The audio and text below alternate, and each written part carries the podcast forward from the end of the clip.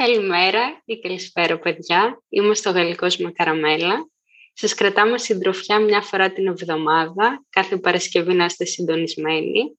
Ελπίζουμε να περνάτε ωραία και να μπαίνετε σιγά σιγά στο κλίμα των γιορτών. Έτσι το χριστουγεννιάτικο. Καλημέρα, καλησπέρα και από μένα. Ε, ναι, είναι χριστουγεννιάτικο το mood.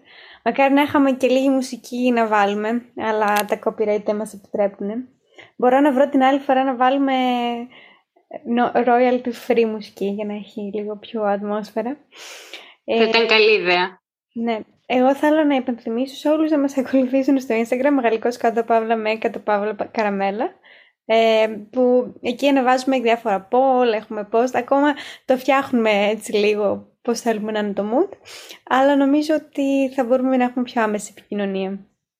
Ήδη είχαμε ένα πολύ ενδιαφέρον poll αυτή τη βδομάδα, στο οποίο θα πάμε. Απλά θέλω πριν αρχίσουμε να πω μια ιστορία, όχι μια ιστορία, κάτι που έγινε αυτή τη βδομάδα και μου θύμισε ε, το επεισόδιο που κάναμε με τις αμήχανες στιγμές, ε, γιατί μας είπανε πολλοί που μας ακούσαν ότι ταυτιστήκανε με το κοινωνικό μας, με το κοινωνικό μας άγχος. Ναι. Θέλω να εκφράσω μια ιστορία μου που είναι το peak του κοινωνικού άγχους για κάποιο άτομο σαν εμένα που δεν μπορεί καθόλου αυτά τα πράγματα που είναι οι συνομιλίες μέσω email που πρέπει να είσαι επαγγελματικός, να είσαι σαν επαγγελματίας ρε παιδί μου να επικοινωνήσεις ε, και πριν, μέσα σε αυτή τη εβδομάδα έπρεπε να συνεννοηθώ με πάρα πολλούς ανθρώπους για να διευθετήσω κάποια θέματα που δεν το έχω ξανακάνει ποτέ. Δηλαδή, είναι αρμοδιότητα της της καινούργιας μου δουλειάς και την απέφευγα τόσο καιρό πολύ προσεκτικά. Αλλά τώρα που φτάνει το τέλος του χρόνου πρέπει να το κάνω. Τέλος πάντων, ένα από αυτό που έπρεπε να κάνω είναι να μιλήσω με έναν συνεργάτη μας, ο οποίος είναι Γερμανός ό,τι πιο στερεοτυπικό μπορείς να σκεφτείς, αυτό. Είναι, ξέρω εγώ, γύρω στα 60. Έχει, είναι πολύ καλός στη δουλειά του αυτό που κάνει, αλλά είναι πολύ... Ε, ε, Γερμανός ρε παιδί μου, τέλος πάντων. Και οπότε επικοινωνώ εγώ μαζί του μέσω mail. Και παιδιά, μου απαντάει με, με, με mail με τρεις τελείες. Τρεις τελείες, ναι. Τρεις τελείες. Εντάξει, φέρε μου τα δείγματα, θα δω τι θα κάνω. Τρεις τελείες. Και εγώ μέχρι, μέχρι να πάω να το συναντήσω, δεν μπορούσα να φανταστείς τι άγχος είχα. Οπότε, ναι, γιατί, γιατί... τρεις τελείες δείχνουν έτσι ναι, κάτι. Και λέω τι έχω κάνει, τι έχω κάνει. Το συζήτησα με όλα τα άτομα στην εταιρεία. Δεν άφησα ούτε έναν άνθρωπο να μην του πω το πρόβλημά μου. Και μου έλεγαν όλοι, Όχι, έτσι είναι, έτσι είναι. Οπότε εγώ πήγα προετοιμασμένη. Χθες τον συνάντησα πρώτη φορά. Είχαμε μόνο συνομιλίες μέσω mail. Πήγα προετοιμασμένη, ξέρω εγώ, για να περάσω δύο ώρες που θα αναλύαμε κάτι δείγματα. Που να, να προσπαθώ να αντικρούσω αυτή την. Ε, τη συμπεριφορά. Τέλος πάντων και πάω εκεί και μου λέει δεν κατάλαβα δηλαδή τι θέλεις και από κοντά ήταν πολύ intimidating, πολύ πώς το λένε. Πολύ έτσι σοβαρός και να σε τρομάζει Οπότε του λέω αυτό και αυτό θέλω. Ε, θα έρθω μαζί σας μάλλον να το κάνω. Μου λέει όχι δεν πειράζει, προτιμώ να το κάνω μόνος μου. Και με έδιωξε.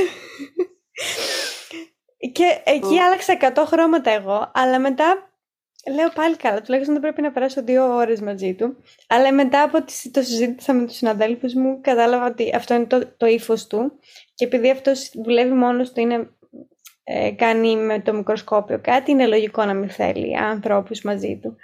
Οπότε τη γλίτωσα λίγο, αλλά δεν μπορούσα να φανταστεί τι άγχος πέρασα μια εβδομάδα τώρα με το να μιλάω με mail. Με άνθρωπο που απαντάει τρεις τελείες. Αυτό. Ναι, είναι πολύ αγχωτικό. Αχ, το βγάλω τώρα από μέσα μου. Ήθελα τόσο καιρό να το πω.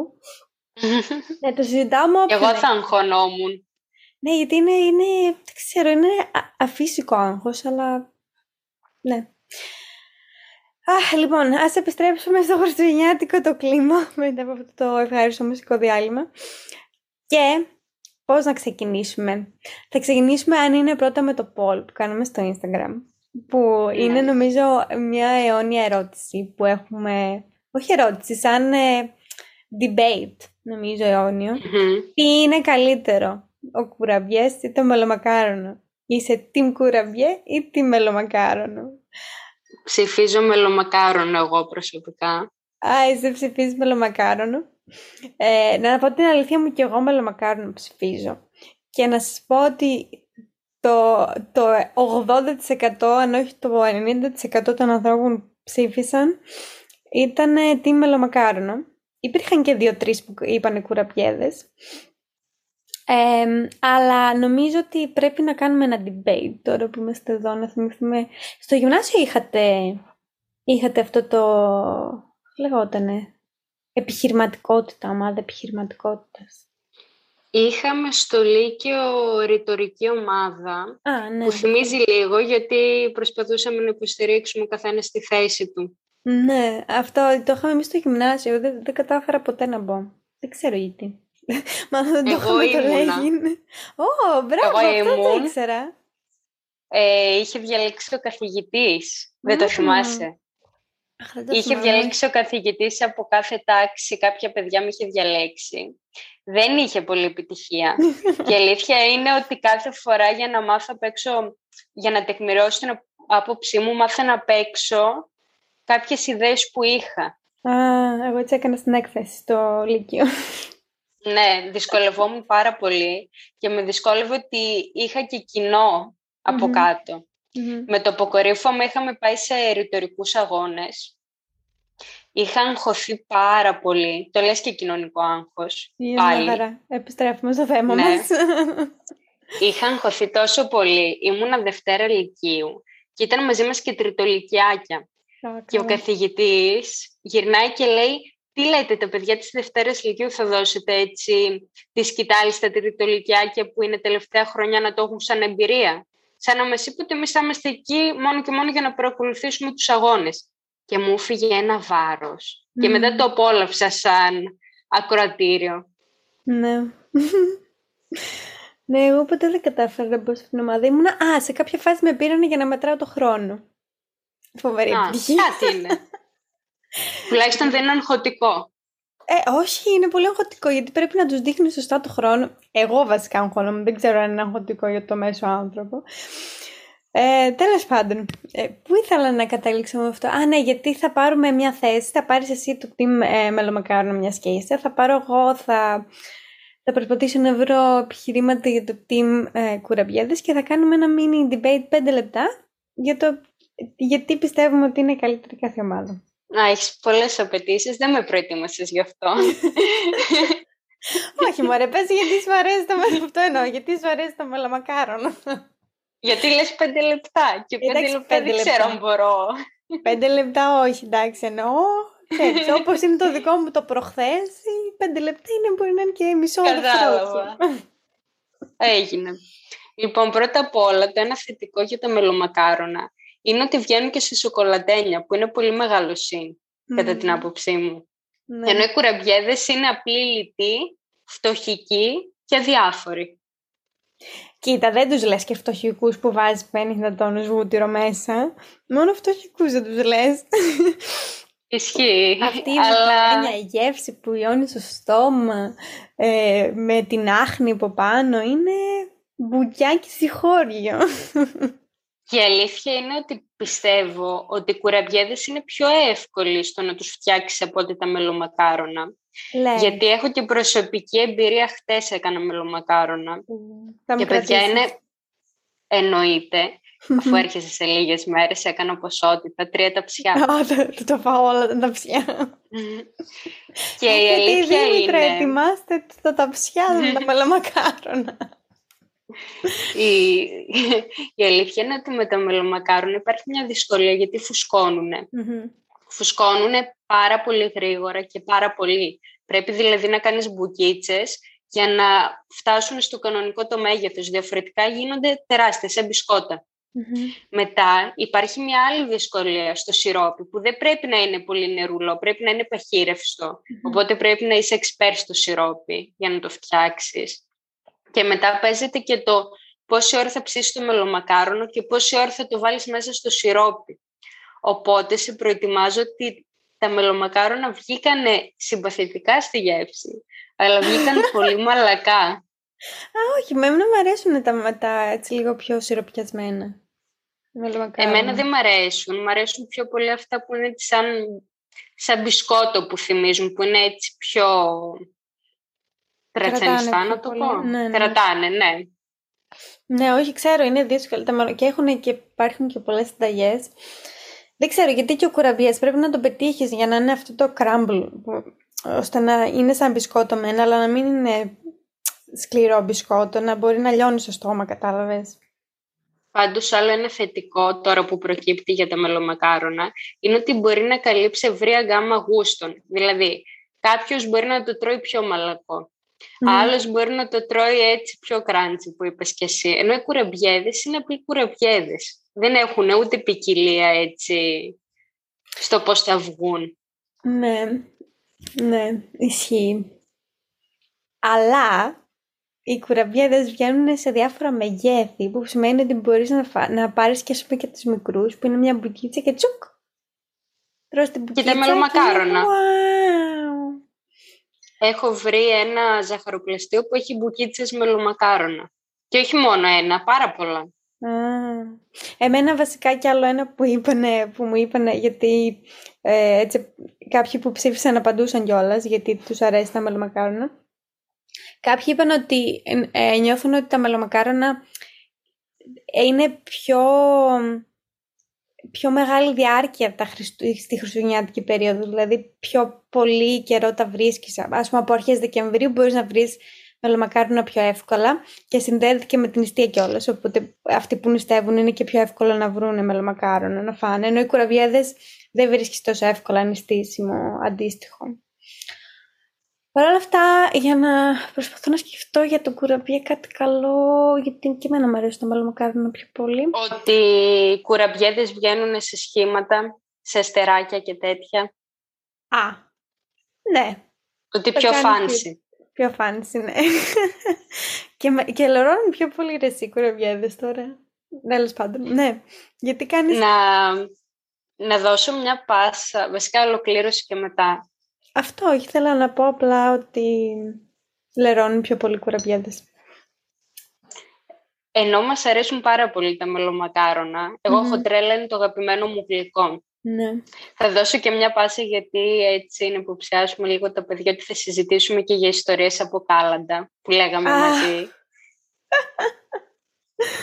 ναι.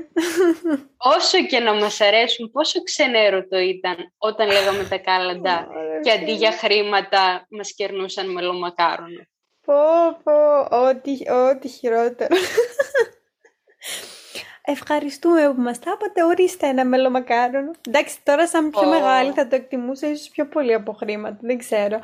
Αλλά τώρα σαν παιδάκι που βγαίνεις και να πεις τα κάλατα για να πάρεις λεφτά για να αγοράσεις το δώρο των Χριστουγέννων σου. Ε, είναι το μελομακάρονο.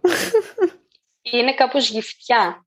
Ή, ή κάτι γλυκά έτσι παράξενα που μας δίνανε. Κάτι σοκολάτες υγείας. Κάτι περίεργα παλιά που, είχαν, που είναι και λίγο χαλασμένα τα, τα σοκολατάκια. Απαράδεκτο. Θυμάσαι, τώρα που πες για κάλαντα, θυμάσαι, θυμάσαι που πηγαίναμε, που είχα εγώ τη φλογέρα. Ναι, ήταν, ε, ήταν μία από τις ιστορίες που ήθελα να πούμε σήμερα. για πες, για ξεκίνα. Λοιπόν, εγώ θυμάμαι ότι Μας είχε έρθει αυτή η ιδέα με τη φλογέρα και είχαμε ενθουσιαστεί. Εσύ είχες κάνει μαθήματα στο γυμνάσιο, κάνατε στη μουσική φλογέρα και είχες αγοράσει. Και στο, δημο... στο δημοτικό, όχι στο γυμνάσιο. Α, δημοτικό ήμασταν. Ναι, δημοτικό ήμασταν. Εντάξει, μας δικαιολογώ περισσότερο. Ναι. Ε, κάτι που δεν ξέρουν τα παιδιά είναι ότι εγώ δεν έχω καθόλου καλή φωνή και είμαι πάντα εκτός ρυθμού. Από πάντα. Και θυμάμαι ότι πηγαίναμε, χτυπούσαμε. Λέγαμε να τα πούμε, μας λέγανε. Και ξεκινούσες εσύ με τη φλογέρα σαν μια εισαγωγή. Άργησες να παίζεις. Και μετά εγώ έκανα σόλο το τραγούδι μόνη μου. και δεν θα ξεχάσω όταν ήμασταν σε γνωστους ή όταν πηγαίναμε στους γονείς μας, στους παππούδες μας, άμα δεν ξεκινούσες σωστά την εισαγωγή, σταματούσες και έλεγες πάμε πάλι. Και ξεκινούσες πάλι από την αρχή τα κάλαντα. Εγώ θυμάμαι ότι, ότι ε, όταν πηγαίναμε και ανεβαίναμε ορόφους, ήμουν εκτός ναι. ανάσας, δεν είχα ανάσα. μετά, μετά ήταν πιο δύσκολο να πάρεις αφλογέρα. Και δεν ξέρω πώς μας ήρθε. Γιατί, με ποια, πώς σε έπεισα να το κάνεις αυτό, γιατί αν ήταν ας πούμε δύο-τρία άτομα παραπάνω, ήμουν εγώ και άλλα τρία άτομα ας πούμε, θα έβγαζε νόημα. Τώρα να παίζει ένας φλογέρα και ένας να τραγουδάει, δεν ξέρω με ποια λογική το αποφασίσαμε. φλογέρα δεν ναι. έχει κανένα πολύ μελωδικό όργανο. Είναι πολύ απλό όργανο. Δεν ξέρω, δεν είναι βιολί, ας πούμε, να πεις. Wow, wow. Ναι, ήταν λίγο μια αποτυχημένη προσπάθεια. Κάτι άλλο που ήθελα να πω για τα κάλαντα που δεν είναι προς τιμή, προς τιμή μας και είναι λίγο ξεφτύλα. είναι αν θυμάσαι πότε είπαμε αν θυμάσαι πότε είπαμε τελευταία φορά κάλαντα. Ε, για να... για να, για να πούμε και τους στραβού το δίκαιο Είπαμε τελευταία φορά κάλαντα τόσο μεγάλες γιατί αποφασίσαμε σαν επιχειρηματική business να πάρουμε χρήματα από τους δικούς μας. Δεν βγήκαμε, δεν είναι ότι βγήκαμε στη γύρα. Είπαμε ας πάρουμε ναι, λίγα λεφτά από τους παππούδες και τις μαμάδες μας και αυτό. Πότε ήταν, δεν θυμάμαι όμως την πρώτη ηλικία μου. Εσύ ήσουν τρίτη ηλικίου και εγώ ήμουν δευτέρα. Ήμουν τρίτη ηλικίου. και αποφασίσαμε να βγούμε με τα τρίγωνα και να πάμε στους παππούδες και στις μαμάδες τους γονείς μας για να πάρουμε χρήματα.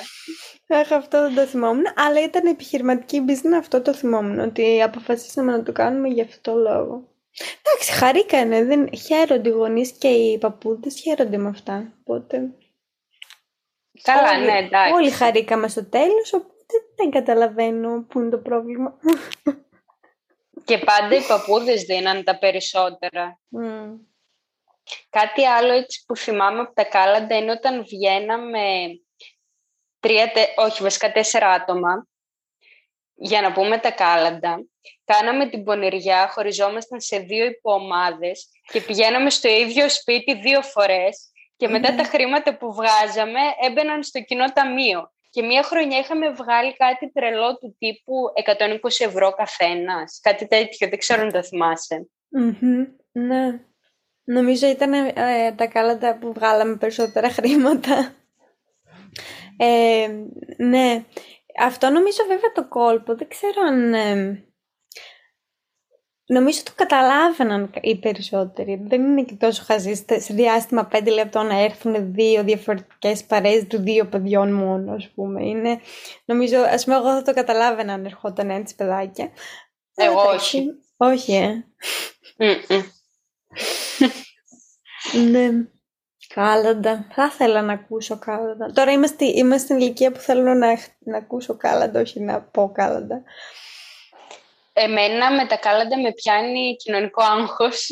δηλαδή, όταν χτυπάνε την πόρτα, με πιάνει σε πανικός. και δεν μ' αρέσει καθόλου. Δεν μ' αρέσει καθόλου να ακούω κάλαντα. Αλήθεια. Θα στα ναι, τραγουδήσω εγώ όταν έρθω. Φέρει και τη φλογέρα. Να, τα πούμε. Όχι, με τη φλογέρα δεν μπορώ να τραγουδήσω. Εκτός αν, αν θέλεις να μην τραγουδήσω. Εγώ θυμάμαι επίσης και τις χριστουγεννιάτικες γιορτές στο σχολείο. Α. Που πάντα έτσι μπαίναμε στο mood των ημερών και μετά ακολουθούσαν οι διακοπές, οπότε μου έχουν μείνει με πολύ έτσι θετικό συνέστημα και νοσταλγικό. Ε, νομίζω ο μεγαλύτερος μου ρόλος ήταν στη Δευτέρα Δημοτικού που έπαιξα την Παναγία.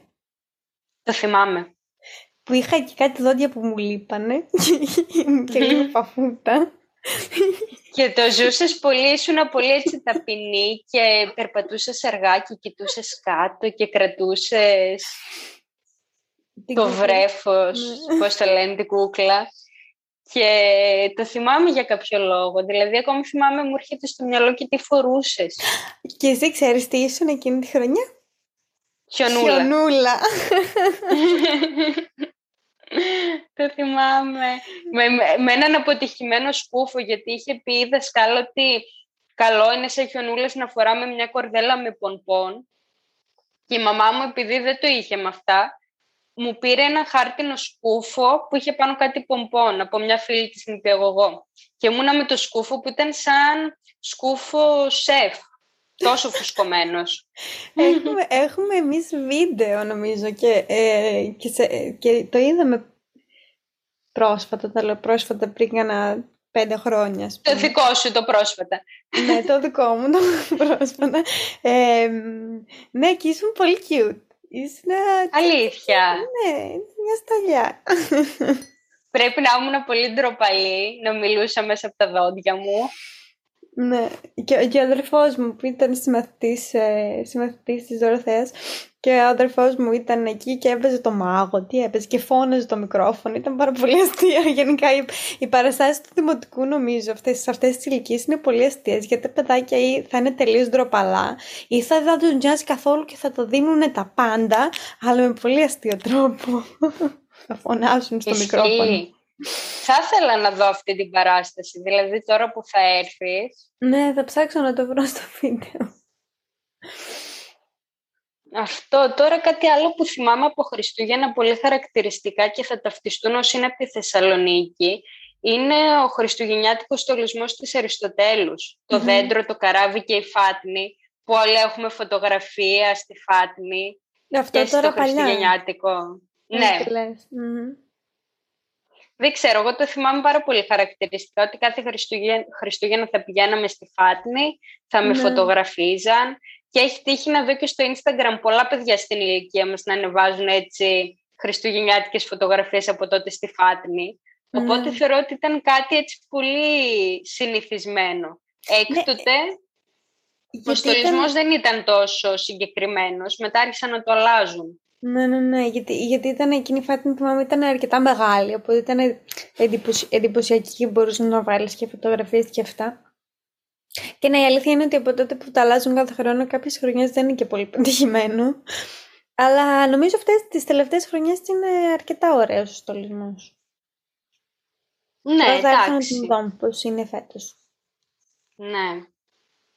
Ωραίος είναι, απλά δεν έχει αυτό έτσι το δεν μου βγάζει τόσο το χριστουγεννιάτικο πνεύμα. Δεν ξερω γιατί ίσως επειδή ήμουν μικρή τότε και τα βλέπω παλιώ τα Χριστούγεννα. Ναι. Ήταν σαν μαγευτικά στο μυαλό μου.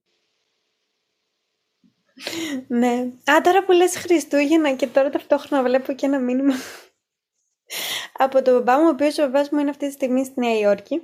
Ε, μου θύμισε τα, τα, τη δικιά μας πιο πρόσφατη χριστουγεννιάτικη παράδοση που είναι να πηγαίνουμε στο Μικέλ και να παίρνουμε το χριστουγεννιάτικο ναι. ρόφημα ανήμερα τα Χριστούγεννα και να κάνουμε έτσι μια βόλτα. Συνήθως έχει ήλιο τα Χριστούγεννα ανήμερα, χωρίς λόγο. Και... και πάντα είναι έτσι, μετά νομίζω το χριστουγεννιάτικο τραπέζι. Και ήθελα να πω τώρα ότι ε, ο μπαμπάς μου όλους μου έστειλε μήνυμα ότι άνοιξε Μικέλ στη Νέα Υόρκη. Τέλειο. Το μάθατε πρώτοι από εμάς. Τοποθέτηση, όχι προϊόντος επιχείρησης. Τοποθέτηση προϊόντος. Δεν είναι χορηγούμενο. Δεν είναι χορηγούμενο. Αλλά η αλήθεια είναι ότι το Μικέλ στη γειτονιά το έχουμε χτίσει. Δηλαδή αυτό που ναι. λέγαμε για πλάκα να μας δίνανε μετοχές. Είναι αλήθεια. Ναι, γιατί... Και το έχουμε συνδυάσει είτε με γενέθλια, είτε με γιορτές. Ήταν έτσι το κλασικό σποτάκι μας. Ναι, γιατί νομίζω αυτό ξεκίνησε την εποχή που ήμασταν ε, που είχαμε και δύο πάρα πολύ λίγο χρόνο και περίεργα προγράμματα. Οπότε λέγαμε, α, έχουμε μισή ώρα, πού να πάμε; Ε, πάμε για καφέ που, για μισή ώρα στο Μικέλ, που μπορείς να πάρεις το χέρι και να φύγεις κιόλας μετά, άμα δεν το πιεις εκείνη την ώρα. Οπότε νομίζω έτσι έγινε η παράδοση και μετά απλά πάμε για να θυμηθούμε τα παλιά κάπως έτσι. Δεν είναι ότι είναι και το πιο high πράγμα που μπορούσαμε να πάμε. Ναι, αλλά ήταν ωραία. Ναι. Έχει Μικέλη παντού, έχει και στο εξωτερικό, νομίζω και στη Γερμανία, στο Βερολίνο. Μπορεί, στην Αγγλία πάντως έχει νομίζω. Τι χαρά. Τι άλλο να πούμε για τα Χριστούγεννα; Να πούμε για τον Άγιο Βασίλη. Ε, σε εσάς ερχόταν, πώς ερχόταν ο Άγιος Βασίλης; Α, εμάς ήταν ε, ειδικό σχεδιασμένο, ειδικά σχεδιασμένο για χρόνια από τους γονείς μου. Ε, ο Άγιος Βασίλης ερχόταν μετά που κόβαμε τη Βασιλόπιτα, γιατί κόβαμε mm-hmm. ένα κομμάτι για τον Άγιο Βασίλειο. Οπότε έλεγε η μαμά μου, πρέπει να βγάλουμε τώρα και ένα κομμάτι για τον Άγιο Βασίλειο να το πάρει. Οπότε το βγάζαμε στο, στην εξώπορτα και πηγαίναμε να το βγάλουμε και την ώρα που το βγάζαμε ήταν και τα δώρα. Δηλαδή η μαμά μου δεν, κατα... δεν, κατα... δεν την έχω καταλάβει ποτέ ποτέ το έκανε σε ποια χρονική περίοδο. Αλλά τα έβαζε από έξω τα δώρα, έξω από, το... από την πόρτα και τα ανοίγαμε και ήταν εκεί. Και ήταν πολύ ωραία. Εγώ τώρα έτσι για Άγιο Βασίλη έχω να θυμάμαι κάτι πάρα πολύ ωραίο σαν ανάμνηση. Γιατί τι γινόταν, οι γονείς μου κάθε χρόνο δίναν το δώρο μου στους γείτονες. Οπότε, μόλις ήταν η αλλαγή του χρόνου, το 3-2-1, αυτοί οι άνθρωποι για πόσα χρόνια δεν κάνανε μαζί πρωτοχρονιά, πάντα έτρεχε ο γείτονάς μας και χτυπούσε το κουδούνι στο ένα και έτρεχε πάλι πίσω, στο σπίτι, στο διαμέρισμά του. Οπότε εγώ τρελαινόμουν, έλεγα πω ο Άγιος Βασίλης ήρθε και κατευθείαν έτρεχα στο μπαλκόνι να δω τον Άγιο Βασίλη με τους τάρανδους. Έξυπνο αυτό. Πω, πω. Και πολύ πιστικό. Όντως πολύ πιστικό. Δεν ξέρω, οι γονείς ε, πρέπει να είναι πολύ, να, να, πρέπει να σκέφτονται πολύ έτσι περίεργα και παράξενα για να μπορέσουν να το, να το κάνουν όλο αυτό το σχέδιο. Θυμάμαι την τελευταία χρονιά, ας πούμε, που έτσι αποφασίσαμε ότι εντάξει όλοι δεν πιστεύουμε πια στον Άι Βασίλη, αλλά ο μικρός μου αδερφός ακόμα κάπως τον έβλεπε, ήταν ακόμα το πίστευε. Εμείς όλοι είχαμε, γιατί το συζητούσαμε μεταξύ μας και μεταξύ έστω και σοβαρού, ο μικρός ακόμα το πίστευε.